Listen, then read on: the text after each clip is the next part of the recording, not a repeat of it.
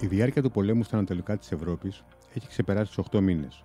Οι Ουκρανοί αντιστέκονται στεναρά. Οι Ρώσοι αλλάζουν τακτική. Η Δύση προσφέρει αμέριστη βοήθεια στους αμυνόμενους και η Κίνα μαζί με τις μεγάλες χώρες Ασίας παρακολουθούν. Τα πάντα κρέμονται σε μία κλωστή, ενώ το σενάριο της χρήσης πυρηνικών δυστυχώς δεν έχει φύγει από το τραπέζι. Ποια θα είναι η επόμενη μέρα στην Ουκρανία, τι είναι οι βρώμικες βόμβες και ποιος ο ρόλος των μισθοφόρων στα χαρακόμματα του πολέμου. Καλώς ήρθατε στο podcast του Newsbeast. Είμαι ο Βίκτορας Μοντζέλη και απέναντί μου στο στούντιο ο Ιωάννης Μπαλτζόη, αντιστράτηγος στην Αποστρατεία και πρόεδρος του ΛΙΣΜΕ, του Ελληνικού Ινστιτούτου Στρατηγικών Μελετών. Κύριε Μπαλτζόη, καλησπέρα. Καλησπέρα κύριε Μοντζέλη. Χαίρομαι που βρισκόμαστε πάλι για να πούμε κάποια πράγματα. Και, και εμείς, ε, και εμείς χαιρόμαστε που είστε και πάλι μαζί μας. Μετά από 8 μήνες εχθροπραξιών στην Ουκρανία, ε, μπορούμε να έχουμε μια στοιχειοθετημένη απάντηση γιατί οι Ρώσοι δεν έχουν καθαρίσει τελικά τον πόλεμο. Ναι, σύμφωνα με, τις, ε, με αυτά τα οποία ε, έχουμε δει και έχουμε εκτιμήσει, όχι μόνο από μένα, αλλά και πολλούς αναλυτές και μάλιστα εγώ στηρίζομαι ε, πολύ σε Αμερικανούς αναλυτές, οι οποίοι λένε πραγματικά ε, πολύ σοβαρά πράγματα και πολύ αξιόπιστα εν αντιθέσει με τα δυτικά ΜΜΕ, τα οποία λίγο δεν ξέρω. Εγώ δεν είμαι ικανοποιημένος από αυτά που μεταδίδουν.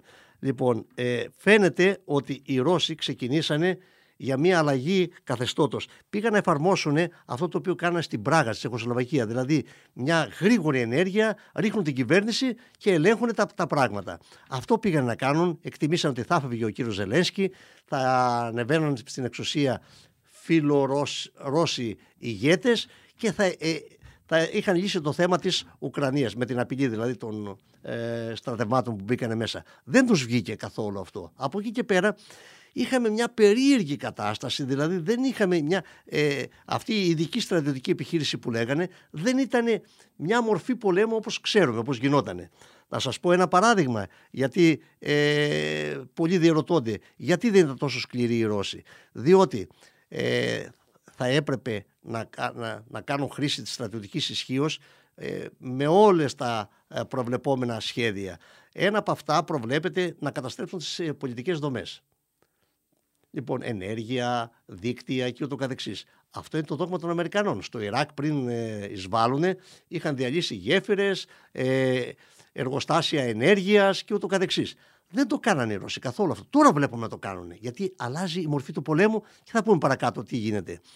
Προσπαθήσανε λοιπόν με, με κάποιες ενέργειες να ελέγξουν την κατάσταση. Δεν τους βγήκε αυτό το πράγμα. Περιπέσαμε σε μια μορφή ε, πολέμου χωρίς ε, ε, να επιτυχάνουμε τα να αποτυχάνουν οι Ρώσοι μάλλον τα, τα αποτελέσματα τα οποία θέλανε. Οι Ουκρανοί ήταν καλά οργανωμένοι που δεν του είχαν πάρει είδηση με εκπαίδευση από τον Βρετανικό στρατό, με συμμετοχή μισθοφόρων μέσα και ούτω καθεξής. Ε, με αποτέλεσμα να φτάσουμε μέχρι το καλοκαίρι το μας πέρασε με, την, ε, με μια παγιωμένη κατάσταση. Από το καλοκαίρι προσπαθήσαν να πάρουν τον Ντομπάς. Δεν μπορέσαν να το ολοκληρώσουν. Πήραν το Λουχάνσκ. Το Ντομπάς είναι δύο περιοχές, το Ντονιές και το Λουχάνσκ. Το, το Λουχάνσκ το πήραν σχεδόν όλο. Το, το, το Ντομπάς δεν το είχαν πάρει όλο. Λοιπόν, πάμε λοιπόν, φτάσαμε το Σεπτέμβριο που άρχισαν οι αντεπιθέσεις των Ουκρανών. Πήραν το Χάρκοβο, προσπαθούν να πάρουν τη Χερσόνα και συνεχίζονται ακόμα επιχειρήσεις και αλλάζει πλέον τακτική ο ρωσικός στρατός και έχουμε αυτή τη σκληρή μορφή του πολέμου που θα, αν, να το, αν θέλετε να πούμε παρακάτω πώς ακριβώς θα εξελιχθεί. Άρα λοιπόν η εξήγηση είναι αυτή. Διότι, επαναλαμβάνω, οι Ρώσοι δεν καταστρέψανε και τις ε, ενεργειακές δομές ή άλλες πολιτικές δομές, το, το, το δίκτυο το αρχικό εφηνδιασμό. Γιατί πιστεύανε ότι θα αλλάξουν την κατάσταση και τα δύο κράτη πάλι θα συνεργαστούν. Ε, Όμως αυτό δεν έγινε. Και γιατί δεν έγινε, διότι ε, δεν ήταν εφηνδιασμένοι οι Ουκρανοί. Θυμάστε που ο πρόεδρος Biden έλεγε θα επιτεθούν οι Ρώσοι κλπ. Και όχι μόνο αυτό, ε, βοηθήσανε πάρα πάρα πολύ την Ουκρανία η Δύση εννοώ, με, και με ε, ανυπολόγιστα ποσά, ε, πρωτοφανή και μοναδικά, ούτε το Ισραήλ, στο Ισραήλ δεν δώσανε τόση βοήθεια, ε, και ιδιαίτερα με πολεμικό υλικό. Τώρα αυτή τη στιγμή οι ε, πολλοί Ουκρανοί πολεμάνε με δυτικά όπλα και όχι με τα ανατολικού τύπου όπλα. Έχουν σωθεί τα δικά τους πυρομαχικά και όπλα. Έχουν σωθεί και ναι, ακριβώς και έχουν καταστραφεί πάρα πολλά από αυτά. Γι' αυτό βλέπετε και τον κύριο Ζελέσκι να λέει στείλε μου στρατική βοήθεια, στείλε μου στρατική βοήθεια κλπ. Άρα λοιπόν βλέπουμε ότι για το λόγο αυτό ότι εκτιμήσανε λάθος, είχαν προετοιμαστεί η Ουκρανία από τους Αμερικανούς και ιδιαίτερα λάβανε πολύ γενναία στρατιωτική βοήθεια με αποτέλεσμα να μπορούν να αντιστέκονται. Ποιες στρατιωτικές μονάδες έχουν παίξει σημαντικό ρόλο στην αντίσταση των Ουκρανών έως τώρα απέναντι στους Ρώσους, και ποιος ο ρόλος των μισθοφόρων; Ναι, πάτε στο πιο έτσι ενδιαφέρον σημείο. Καταρχήν να πούμε ότι ο Ουκρανικός στρατός ε, δεν ήταν οργανωμένος πάρα πολύ καλά. Ο Ουκρανικός στρατός άρχισε να οργανώνεται ε, από το 2018-2019 όπου αναλάβανε την οργάνωσή του οι Βρετανοί. Μέσα εκεί οι Βρετανοί συμπεριλάβανε και κάποια ετερόκλητα στοιχεία. Εκτός από τον καθαρά Ουκρανικό στρατό συμπεριλάβανε αυτά τα λεγόμενα νεοναζιστικά τάγματα κατά τους Ρώσους και κατά τους Ισραηλινούς θα πω εγώ, γιατί θα σας πω τι, τι, τι λένε οι Ισραηλινοί, ε, όπως είναι το Αζόρ, το Αϊντόρ και ούτω καθεξής και τον παράγοντα που αναφέρατε προηγουμένως, μισθοφόροι. Α, πριν από την έναρξη του πολέμου υπήρχαν πάρα πολλοί μισθοφόροι στον Ουκρανικό στρατό. Επίσης ένας άλλο στοιχείο που πρέπει να επισημάνουμε είναι ότι η οργάνωση ε, του ε, στρατού και η καθοδήγηση, τα σχέδια επιχειρήσεων είναι βρετανικά-αμερικανικά. Πάμε παραπέρα. Πληροφορίες. Όλα τα, όλοι οι δορυφόροι νατοικοί πάνω από την Ουκρανία και ενημερώνανε τον Ουκρανικό στρατό για τα πάντα. Είδαμε περιπτώσεις ε, όπου ε, είχαμε επιτυχέστατες βολές του πυροβολικού των Ουκρανών σε κέντρα διοίκησης των Ρώσων και σε, κρίσιμα στρατιωτικά, ε, σε, σε κρίσιμες στρατιωτικές δομές της Ρωσίας. Αυτό είναι αποτέλεσμα της ε, βοήθειας, της πληροφοριακής βοήθειας που δώσανε το ΝΑΤΟ, η Δύση. η Δύση να το πούμε έτσι γενικότερα, ακόμα και ο Έλλον Μάσκ ε, χρησιμοποιήσει το Starlink, ένα σύστημα δορυφόρων που έχει, για να παρέχει δωρεάν ίντερνετ στους Ουκρανούς. Δεν σας έκανε εντύπωση, ενώ είχαν καταρρύψει τις κεραίες όλες και λοιπά, τις είχαν καταστρέψει οι Ρώσοι, κάτω από τα υπόγεια να έχουν Ιντερνετ και να μιλάνε; Ήταν το Starlink, το δορυφορικό σύστημα του Elon Musk, το οποίο χρησιμοποιήθηκε και από το στρατό της Ουκρανίας, δεν χρειαζόταν ασυρμάτους κλπ. Αλλά με το δίκτυο αυτό του ίντερνετ μπορούσαν οι διοικητές να συνομιλούν, να δίνουν διαταγές και το καθεξής στον Ουκρανικό στρατό. Πολύ σημαντικό. Βέβαια τώρα τελευταίο ο Elon Musk το γύρισε και λέει θα αποσύρει το σύστημα αυτό διότι ε, στοιχίζει πάρα πολύ. Λέει από 70 ε, εκατομμύρια το μήνα. Τώρα, αν είναι 70 εκατομμύρια για το Elon Musk ε, σοβαρό ποσό, κάτι άλλο συνέβη.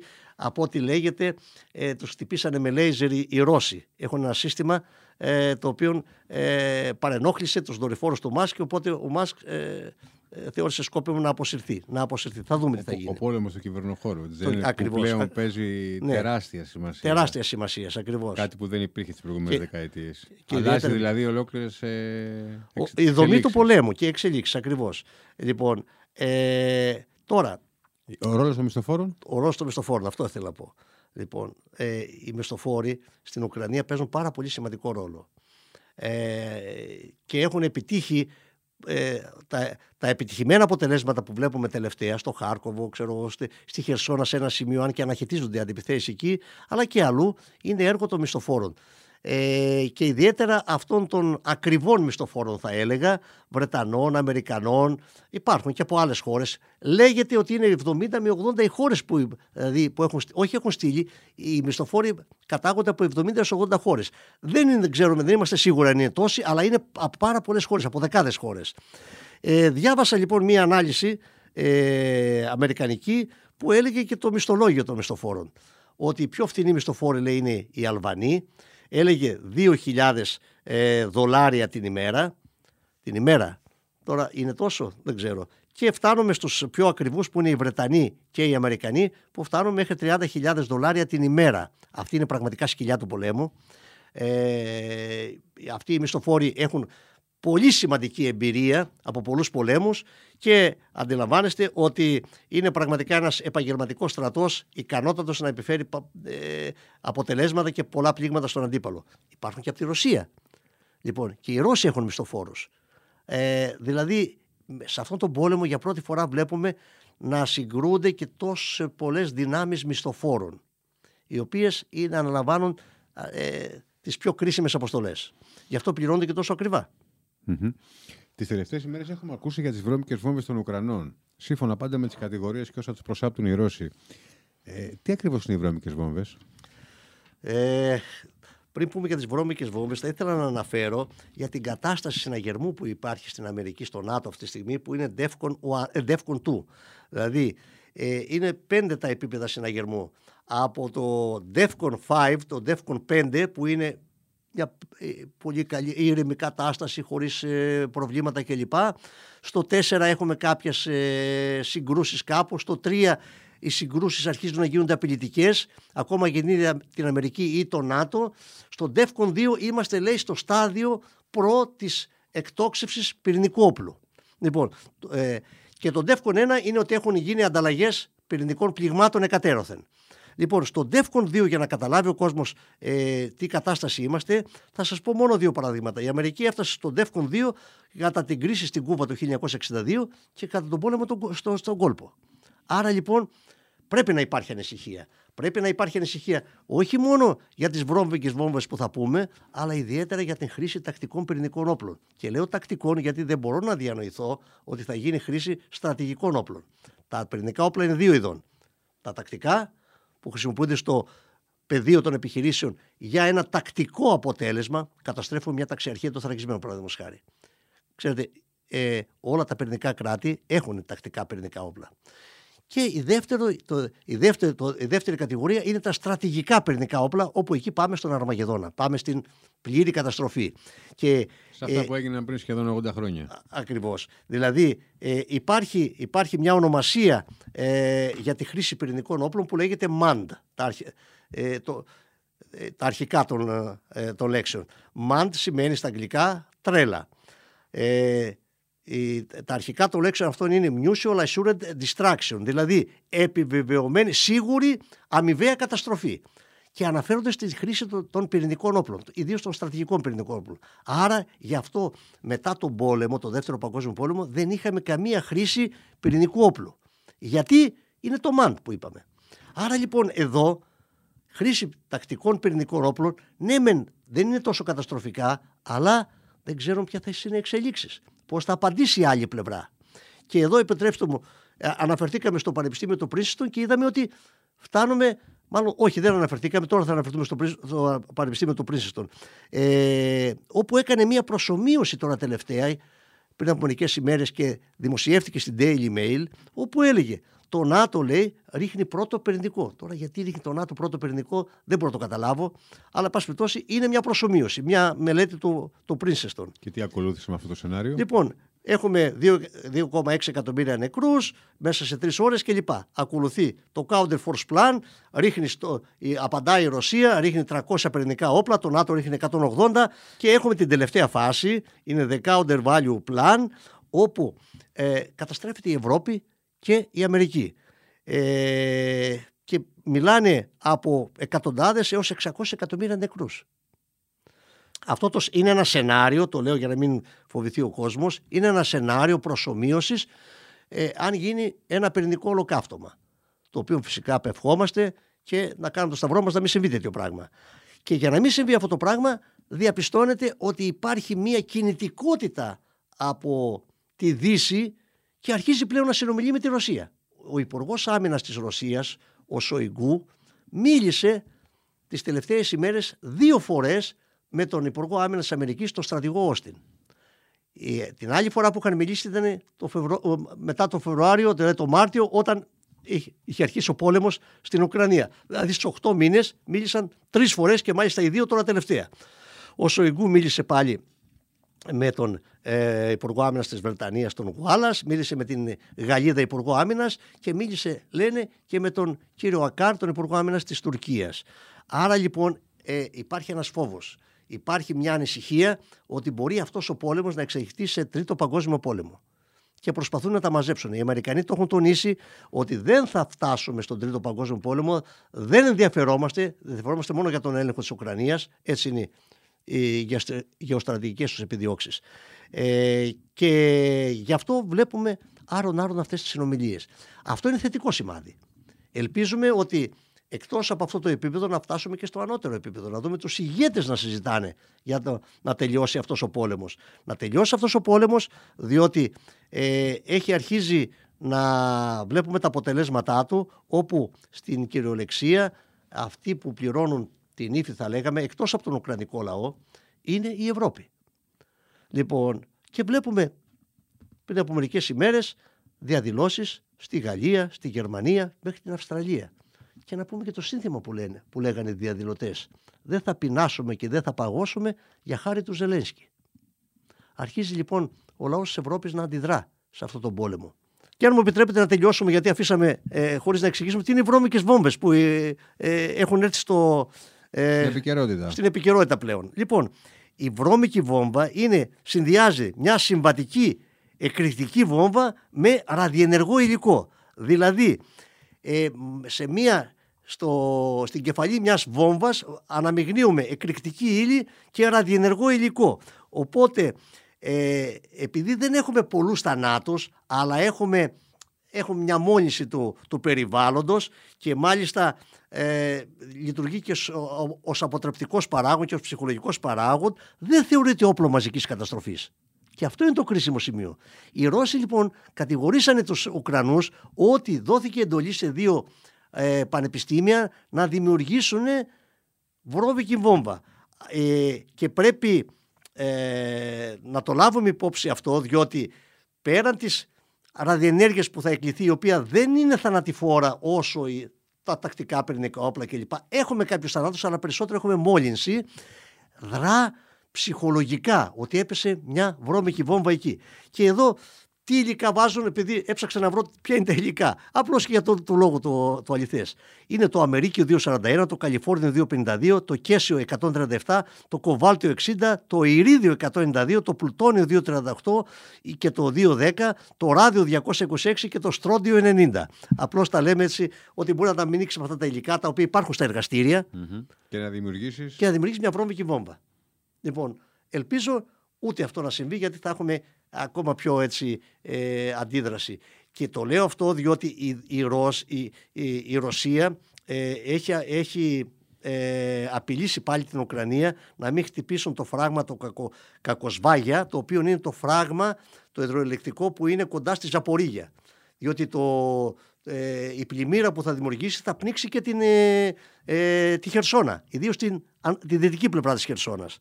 Ε, είναι, ξέρετε, αυτός ο, ο βρώμικος πόλεμος που έχουμε πλέον με τις βρώμικες βόμβες και με όλα αυτά τα, τα δίκτυα υποδομής. Εσείς είστε έμπειρος ε, στρατιωτικός, έχετε βρεθεί σε δύο πολέμους, είστε ε, μελετητής ε, και γνώσης του αντικειμένου.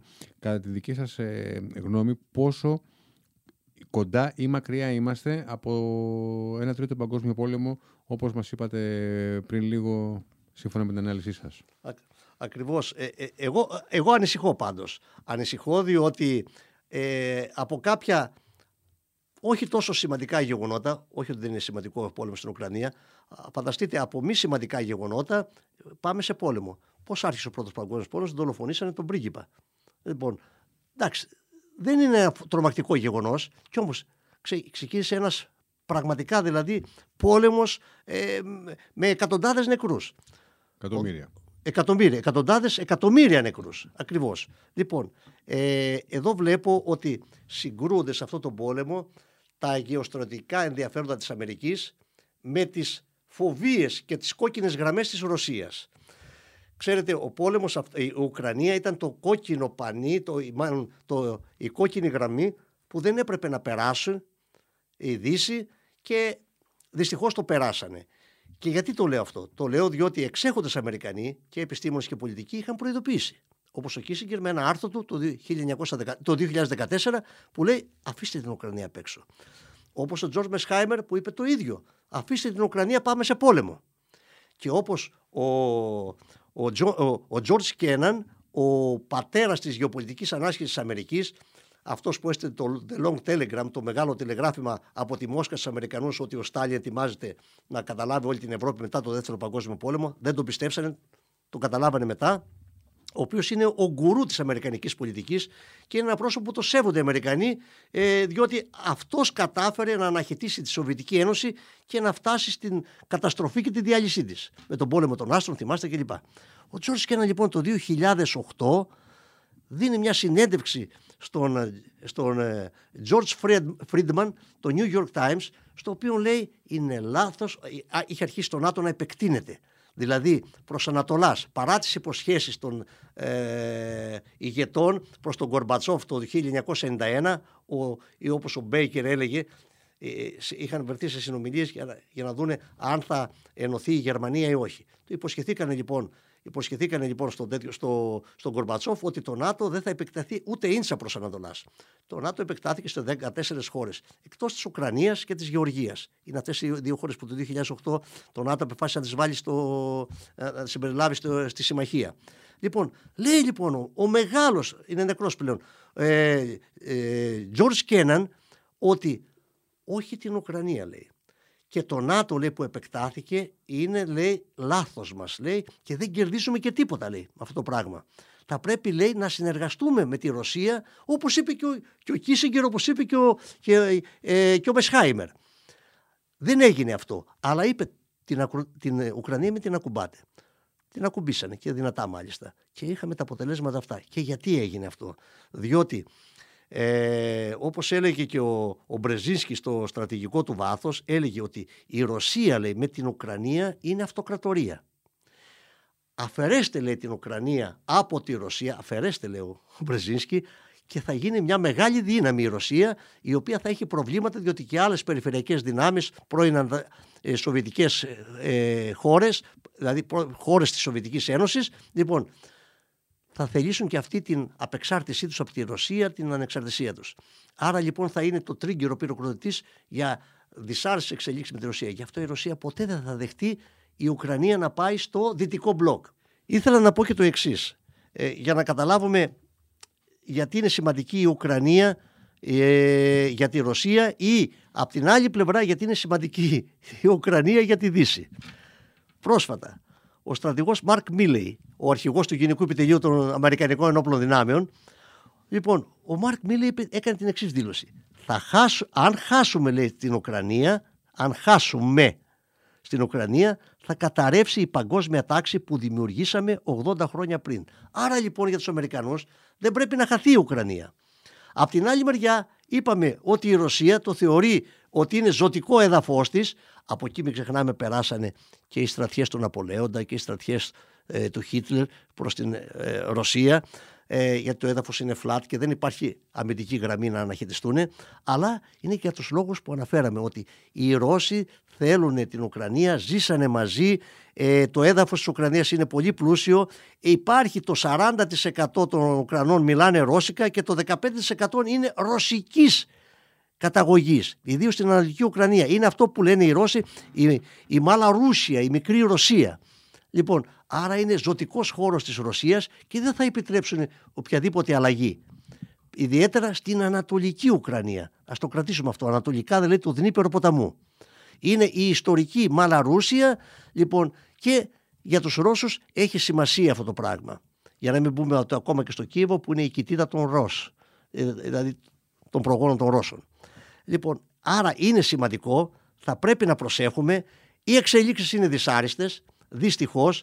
Ο στρατηγός Σοροβίκιν είπε ότι τέρμα οι θυσίες, εάν λέει ε, θα ισοπεδώσω τελικά τη Ρωσί, την Ουκρανία εάν δεν, για να επιτύχουμε το αποτέλεσμα και όπως είπαμε μπήκαν και στο παιχνίδι τα πυρηνικά και υπάρχει και ανησυχία πλέον της Δύσης. Το ότι συνομιλούν κύριε Μοτζέλη είναι πάρα πολύ θετικό. Για μένα αν θα έβλεπα να ανεβαίνουν επίπεδο οι συνομιλίες θα ήταν ακόμα θετικότερο. Και ε, όπως πολλοί αναλυτές εκτιμούν πρέπει να δούμε λέει μια συνομιλία μεταξύ των ηγετών όπως είναι του Πρωθυπουργού της, Αυρι... της Βρετανίας. Ποιος Πρωθυπουργός τώρα, εδώ βγάλανε την Τράσ Πρωθυπουργό τώρα, τέλος πάντων. Οι, οι Βρετανοί τη λένε Τράσ, έτσι, ξέρω, όσοι ξέρουν αγγλικά καταλαβαίνουν τι σημαίνει αυτό, 44 μέρες. Και πώς κατάτησε μια μεγάλη, να μου επιτρέψει το σχόλιο, μια αυτοκρατορία να μην μπορεί να βγάλει πρωθυπουργό και να κάνει μια πρωθυπουργός η οποία πέφτει σε 44 μέρες. Λοιπόν, ε, οι ηγέτες, να το πω διαφορετικά, της Βρετανίας, της Γερμανίας, της Γαλλίας και της Αμερικής, της Αμερικής από τη μια μεριά και της Ρωσίας από την άλλη. Είδατε τώρα τελευταία ότι ο κύριος Μπάιντεν σταμάτησε να λέει τρελό τον, ε, ε τον Πούτιν. έχει ρίξει τους τόνους. Έχει ρίξει τους τόνους και αυτό δεν είναι τυχαίο. Είναι σκόπιμο. Δηλαδή η Αμερική αρχίζει και κατεβάζει τους τόνου. Πριν λέγανε ότι επιδιώκουμε αλλαγή του καθεστώτος της Ρωσίας, ότι είναι τρελός, ότι είναι ψυχασθενής, ότι είναι άρρωστος κλπ. Κοπήκανε αυτά.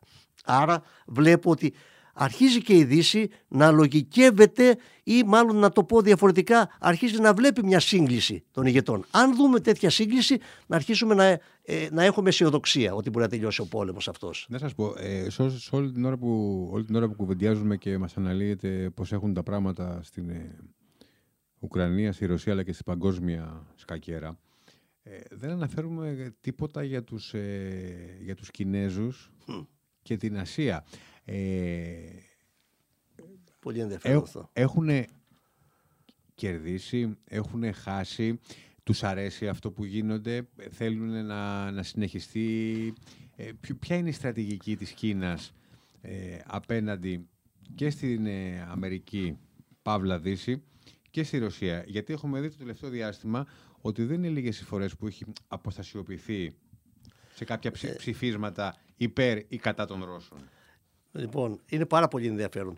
Αυτή η, η, η γεωστρατηγική προοπτική των Αμερικανών και αυτές οι εξελίξεις στον πόλεμο, τι κάναμε; Εδώ, εδώ η Δύση εκτιμώ κατά την άποψή μου έχει κάνει λάθος. Εγώ συντάσσομαι με, τα, με το στρατηγό Ντεγκόλ, τα λόγια που είπε ο στρατηγό Ντεγκόλ τη δεκαετία του 60, ότι η Ευρώπη ξεκινάει από τα, από τα νότιες ακτές της Πορτογαλίας και σταματάει στα οράλια όρη. Και λέει για τη Ρωσία πρέπει να είναι μέλος της Ευρω... Ευρώπης η Ρωσία οπωσδήποτε διότι λέει με τους απέραντους πόρους που έχει η Ρωσία θα καταστήσει την Ευρώπη ηγεμονική δύναμη. Λοιπόν, αυτό δεν έγινε. Η Αμερική που δεν της συμφέρει να είναι ενωμένη η Ευρώπη και να είναι ηγεμονική δύναμη γιατί πρέπει να ηγεμονεύει η Αμερική δημιούργησε αυτόν τον πόλεμο. Αυτός ο πόλεμος λοιπόν, ε, δηλαδή κατά κάποιο τρόπο να χρησιμοποιήσω μια λαϊκή έκφραση, πάτησε τον κάλο τη Ρωσία, ήξερε ότι θα συμβεί αυτό το πράγμα, αλλά πιστεύανε ότι θα νικήσουν. Θα, ε, ε, πιστεύανε δηλαδή ότι, ακόμα δεν ξέρουμε τίποτε, έτσι ήταν τα σχέδια, ότι θα ε, εξουδετερώσουν τη Ρωσία και συνεχεία θα πάνε για την Κίνα. Αυτό όμως τι έκανε, δημιούργησε ένα, μια συσπήρωση των ευρασιατικών δυνάμεων Δηλαδή στην ουσία η, η, η Δύση έσπρωξε την Ρωσία στην αγκαλιά της Κίνας παρά τα προβλήματα που έχουν με αποτέλεσμα να δημιουργείται μια hyperpower, μια υπερδύναμη Ρωσίας, Κίνας, μπαίνει και η Ινδία μέσα, μπαίνουν οι χώρες του BRICS, το έχουν δηλώσει και από ό,τι φαίνεται μπαίνουν και πολλές χώρες του κόλπου όπως η Σαουδική Αραβία, τα Ημεράτα κλπ. Δηλαδή ε, ε, ε, και αυτή η ανάλυση που σας λέω είναι Αμερικανών αναλυτών που λέει ότι εδώ κάναμε λάθος διότι δημιουργούμε το αντίπαλο δέος το οποίο θα είναι μεγαλύτερο. Αν δείτε λοιπόν αυτές τις ευρετικές δυνάμεις, αυτού του σχηματισμού που δημιουργείται είναι πολύ ανώτερο των δυτικών δυνάμεων και σε πληθυσμό και σε πλούτο και σε στρατιωτικές δυνάμεις. Τώρα βέβαια η Κίνα, όπως πολύ σωστά το επισημαίνετε, κάνει πολύ έτσι ε, ε, σταθερά βήματα δεν παίρνει το μέρος της Ρωσίας αναφανδόν και υπέρ της έτσι φανερά, αλλά κινείται, κινείται σε ένα προσεκτικό ε, πλαίσιο. Ε, και αυτό το κάνει επίτηδες. Το κάνει να μην δώσει αφορμή. Λοιπόν, πριν από μερικές ημέρες ε, κυκλοφόρησε η εθνική στρατηγική των ΗΠΑ. Γιατί κάποιος μου πει τι μας λέει ο άνθρωπος τώρα εδώ; Ωραία. Εγώ μπορεί να είμαι άσχετος και να μην λέω ότι αυτό παρά τις σπουδές μου. Αλλά Α διαβάσουν την εθνική στρατηγική των ΗΠΑ, η οποία αναλύει και λέει ποιοι είναι οι εχθροί, ποιοι είναι οι φίλοι. Στην εθνική στρατηγική αυτή που κυκλοφόρησε, έπρεπε να κυκλοφορήσει την άνοιξη, αλλά λόγω του πολέμου κυκλοφόρησε τώρα πρόσφατα. Μπορεί να τη βρουν όποιο θέλει. Ε, στο διαδίκτυο. Λοιπόν, λέει ότι μέσα στην ε, εθνική στρατηγική αναφέρονται 71 φορές το όνομα Ρωσία, 55 φορές το όνομα Κίνα, καθόλου Αφγανιστάν, Ιράκ και τέτοια, δεν τους ενδιαφέρει, και λίγες φορές Ευρώπη. Άρα λοιπόν από αυτό, ε, επειδή έχουμε κάνει στο Πανεπιστήμιο ε, για τον ε, πώς αναλύονται, ανάλογα από το λόγο πώς αναλύονται τα πράγματα κλπ. Το 72 φορές και λέει ότι η Ρωσία είναι εχθρός, πρέπει να εξουδετερωθεί και συνεχεία να συνεχίσουμε προς την Κίνα. Το λέει η εθνική αμερικανική στρατηγική. Τι άλλο να πούμε. Και ε, η άποψή μου είναι ότι έχουν κάνει λάθος εδώ, διότι η Κίνα μπορεί να μην φαίνεται φανερά ότι είναι, βέβαια στις ψηφοφορίες κρίσιμες τάσσεται με τη Ρωσία έτσι, στον ΟΗΕ. Θα σας πω τι ακριβώς, γιατί, πού το στηρίζω αυτό. Πριν από μερικές ημέρες έγινε το συνέδριο του Κομμουνιστικού Κόμματος της Κίνας, όπου ο ηγέτης της Κίνας, ο Σι Τζιπίνγκ, εκλέχτηκε για τρίτη φορά. Ο Νομάο τα έχει καταφέρει αυτά, τα έπαιρνε συνέχεια. Λοιπόν, αρχίζει να γίνεται ισχυρός σαν το Μάο πλέον αυτός. Και αν ξανακερδίσει την Προεδρία που θα την κερδίσει αφού ελέγχει το κόμμα όλο, θα γίνει πλέον ο πιο ισχυρός άντρας της Κίνας μετά το Μάο. Ο Σι Πινγκ ε, ο Xi Jinping έκανε κάποιες δηλώσεις οι οποίες πραγματικά είναι πολύ ενδιαφέροντες, ενδιαφέρουσες και λέει ότι ε, θα πρέπει να τις προσέξουμε. Λέει ότι θα πρέπει λέει, να προετοιμαστούμε για την πιο κρίσιμη στιγμή της ιστορίας της χώρας. Λέει. Είναι υποχρεωτική η ενοποίηση της Κίνας και, τους και της Ταϊβάν. Αν αρνηθεί λέει προσέξτε, δεν θα αρνηθούμε και εμείς τη χρήση βίας. Δηλαδή αν έρθει εθελοντικά να κάνει. Θα πολεμήσουμε και εναντίον αυτού του προστατευτισμού και τον εκφοβισμό των άλλων κρατών, εννοείται την Αμερική. Αλλά είπε, την πιο κρίσιμη στιγμή της ιστορίας μας. Αυτό έχει... Τι έχει; Πολλαπλές μεταφράσεις και μπορούμε κατά το δοκού να το, να το εξηγήσουμε και να το μεταφράσουμε, αλλά σίγουρα είναι μια δήλωση που δεν περνάει απαρατήρητη ενός ε, παγκόσμιου γίγαντα, δεν είναι; Ακριβώς. Όπως η Κίνα. Και αν, και αν προχωρήσουμε πιο πέρα στις αναλύσεις, θα δούμε ότι στο τέλος της δεκαετίας του 30, το έχει πει και ο George Friedman αυτό, ότι η ηγεμονεύουσα δύναμη, δηλαδή μάλλον το 2030 και μετά, δηλαδή στην, στην τρίτη δεκαετία του 21ου αιώνα, του 22ου, 21ου ε, αιώνα, η ηγεμονεύουσα δύναμη, πλανητική δύναμη θα είναι η Κίνα. Άρα λοιπόν να τα κρατήσουμε όλα αυτά και τα λέει ο George Friedman αυτά. Λοιπόν, θέλω να πω ότι η δήλωση, η δήλωση αυτή του, του Xi Jinping εμένα με απασχολεί και με βάζει σε σκέψεις ότι πρώτον αυτός θα πάρει την Ταϊβάν είτε με το καλό είτε με το κακό. Έτσι μας είπε. Δεύτερον, ότι κρίσιμη στιγμή της ιστορίας μας και τρίτον, ότι δεν θα ανεχτούμε το προστατευτισμό και αυτό των άλλων κρατών για την Αμερική. Για να το κάνει μόνος του δεν τον συμφέρει. Τι κάνει, αυτός κρατάει μια στάση έτσι ε, προσεκτική γιατί θέλει να είναι αυτός η ηγεμονική δύναμη και βοηθός η Ρωσία. Η Ρωσία λοιπόν με αυτές τις στρατιωτικές δυνάμεις που έχει ήθελε να είναι ηγεμονική δύναμη και μια τεράστια χώρα. Ε, το παίζει το παιχνίδι της ηγεμονίας μεταξύ των, ε, του ευρεσιατικού μπλοκ αυτή τη στιγμή. Ποιος θα είναι ο ηγέτης, η Αμερική ή η, Ρωσ, η, συγγνώμη, η, η, Ρωσία ή η Κίνα. Η Ρωσία ή η Κίνα. Αυτό παίζει ο Σιτζιπίνγκ. Λοιπόν, θέλει... Άρα μπορούμε να πούμε ότι την ευνοεί κιόλας να, να, να υπάρχει. Να υποστεί η λίγο ζημιά. Η πόλεμη κατάσταση. Ακριβώς. Εκεί ήθελα να καταλήξω, κύριε Μοτζέλη, ότι την συμφέρει την Κίνα να, να, να τσαλαπατηθεί λίγο η Ρωσία, ούτως ώστε μετά να είναι αυτή η ηγεμενεύουσα δύναμη σε όλο τον κόσμο. Αντιστράτη και αυτός ο πόλεμος, ε, και θα κλείσουμε με αυτό, αυτός ο πόλεμος ε, φαίνεται ότι έχει αλλάξει τον κόσμο ή τέλος πάντων ότι αλλάζει τον κόσμο πάρα πολύ ε, ίσως να είναι το σημαντικότερο εμπόλεμο γεγονός μετά τον, ε, τον Β' Παγκόσμιο Πόλεμο.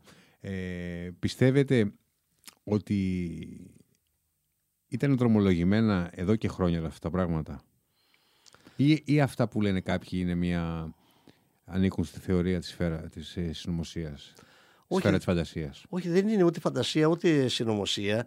Αυτά είναι ε, αυτό που λέμε στη γεωπολιτική ανακατανομή ισχύως.